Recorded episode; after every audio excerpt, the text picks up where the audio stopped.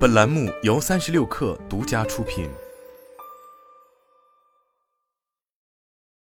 本文来自微信公众号领英 LinkedIn。我是在完全不想看书的情况下翻开这本书的。新冠后失眠叠加脑雾，亲人住院，日夜奔波，工作人生抵达转折点，却被死死困住，痛苦不已。我的大脑明确示意，这段时间别烦我。曾经上下班都揣着书的人，现在看到文字就厌恶。但这正是我想推荐这本书的理由。我发现，这是一本在你最不想读书时也能翻上一二篇的书，自少理多，不会车轱辘话翻来覆去讲。它也是那种一二句话就能瞬间点化你的书，为你提供另一种全新的角度。有些是你不知道的，有些是你知道但已经忘记的，直击痛点，适合在浑噩不定时反复阅读提点自己。它更是那种一年半载可以不翻开，但在人生遇到困境特别难来时看一看，总能迅速找到慰藉的书，像布洛芬一样安心，即刻缓释痛苦。这本书就是谷爱凌的枕边书，改变你想法的一百零一篇文章。看过之后，不得不说，它成为网红书是有理由的，确实能帮人即刻缓解痛苦。每个人的痛苦虽然不一样，但归根结底还是逃不开那些底层逻辑，而这本书基本都涵盖了。以下分享一些书中我认为能让人脑子叮得一响的独特见解，他们真的有在这无比艰难的时期提供灵感和安慰。你认为要创造最好的生活，关键是要确定你想要什么，然后努力去实现。但实际上，从心理学角度来说，你根本无法预测什么会让你幸福。因为无法预测幸福，所以预测什么样的自己才会幸福没太大意义。所以如果暂时没有过上幸福的生活，又真的有那么重要吗？为什么无法预测？因为大脑只能理解和处理对它而言已知的信息。在规划未来时，大脑纯粹是基于过去的信息，再创造一个看似完美理想的方案。我自己就是个例子，从小在传统家庭氛围中长大，成年后第一个走进我生活的也是有考公上岸梦想的男朋友。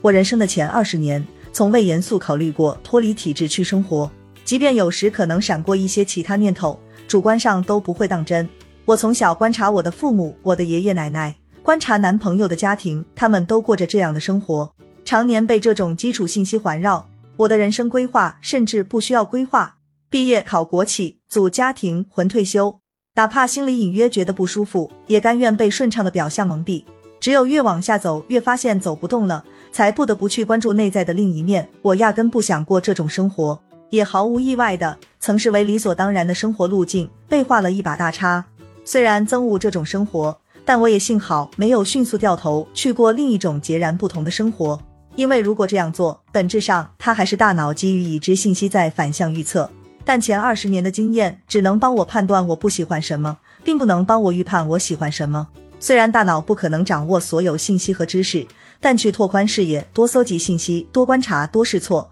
才有可能真正逐渐摸索出适合自己的路径。并且这一步走得越早越好。人生一大幻觉，你仍然相信，尽管你接收到的信息可能不是完美的，但只要你开始思考和感受，这些想法和感受就会是可靠的和可预测的。顺着刚才的话题继续说，只要把眼睛睁开，多看多观察多实践就够了吗？倒也未必，因为即便看得够多，经历的也够多，但最终结论也还可能是错的。心理学家大卫麦克雷尼指出，过去一百年的研究表明，人类仍然在相信某种形式的天真现实主义。你以为的仅仅只是你以为的，他以为的也仅仅只是他以为的。大家其实都说不清眼前看到的究竟是什么，因为每个人都倾向于看见自己滤镜处理过的现实。比如，如果我们的认知是客观的，那为什么有的人和 A 在一起时被嫌弃得要死，和 B 在一起却被奉若至宝？为什么同样的工作，一些人做起来甘之如饴，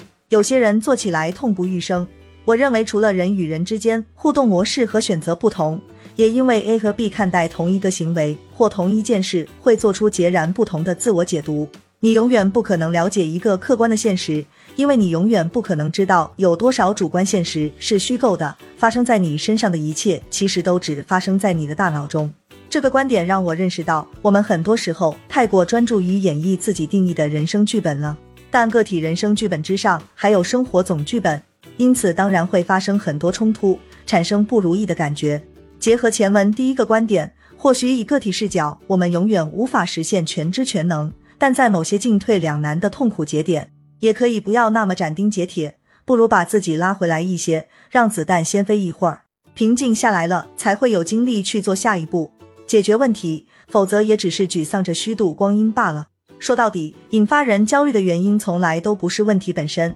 而是你既无法着手去解决问题，又不愿意接受现状，卡在中间，进退维谷。其实往前一步或是往后一步都能获得解脱，但更要弄清楚为什么就算弄明白了焦虑如何产生，却还是有好多人依然选择身处其中而不选其他两个选项，因为你想的太多却做的太少了。本书对这种状态进行了绝妙的分析，比如你只想要完美的结果，却并不想付出完美的行动，但须知结果由过程构建。当你梦想自己的完美生活时，你考虑的是你在别人眼中的样子，而不是你应该通过做哪些事来实现梦想。这让我想起自己想去心仪的外企求职，但至今一份精雕细琢的英文简历都未做出。又比如有强迫型幻想症，用大量的幻想来代替人际交往和正常生活，重复一些自以为怀旧而庄重的行为，把自己封闭在旧世界的小圈子里独舞，宁愿在自己的脑海里让生活自主上演超级真实生动的剧情，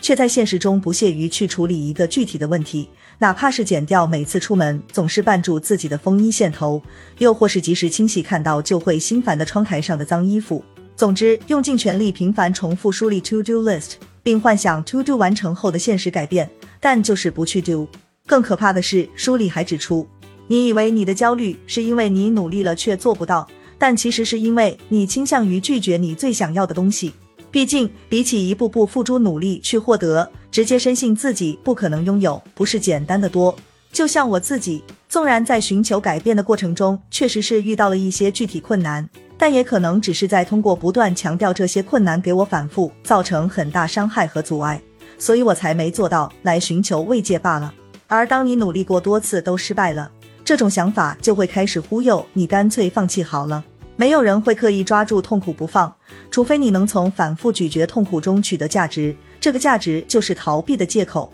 但同时不能否认，反复的失败的确让人感到彻底的丧气和疲惫，想放弃是人之常情，并非完全为了逃避。那怎样在这种全面消极中去破局？书中的一段话令我豁然开朗，你想改变生活中的某些方面，但你的注意力却集中在放弃旧的，而不是创建一些新的，让旧的自然废弃。过度关注旧事物，赋予其太多意义，会阻碍新事物的更迭。所以我为什么要把注意力放在我失败了多少次，我有多难过，而不是尽力创造更多成功的体验来覆盖它？为什么要去纠结于我该怎样做才能改变现在不好的状态，而不是直接去创造一些自己喜欢和认同的体验来填充和挤占当下？好的东西多了，坏的不就自然淘汰了，缠绵病榻只会越来越严重。虽然遇到这本书，就像在深海里绝望挣扎时被扔给了一块木筏，得以喘息，弥足珍贵，但在劝你翻开这本书之前，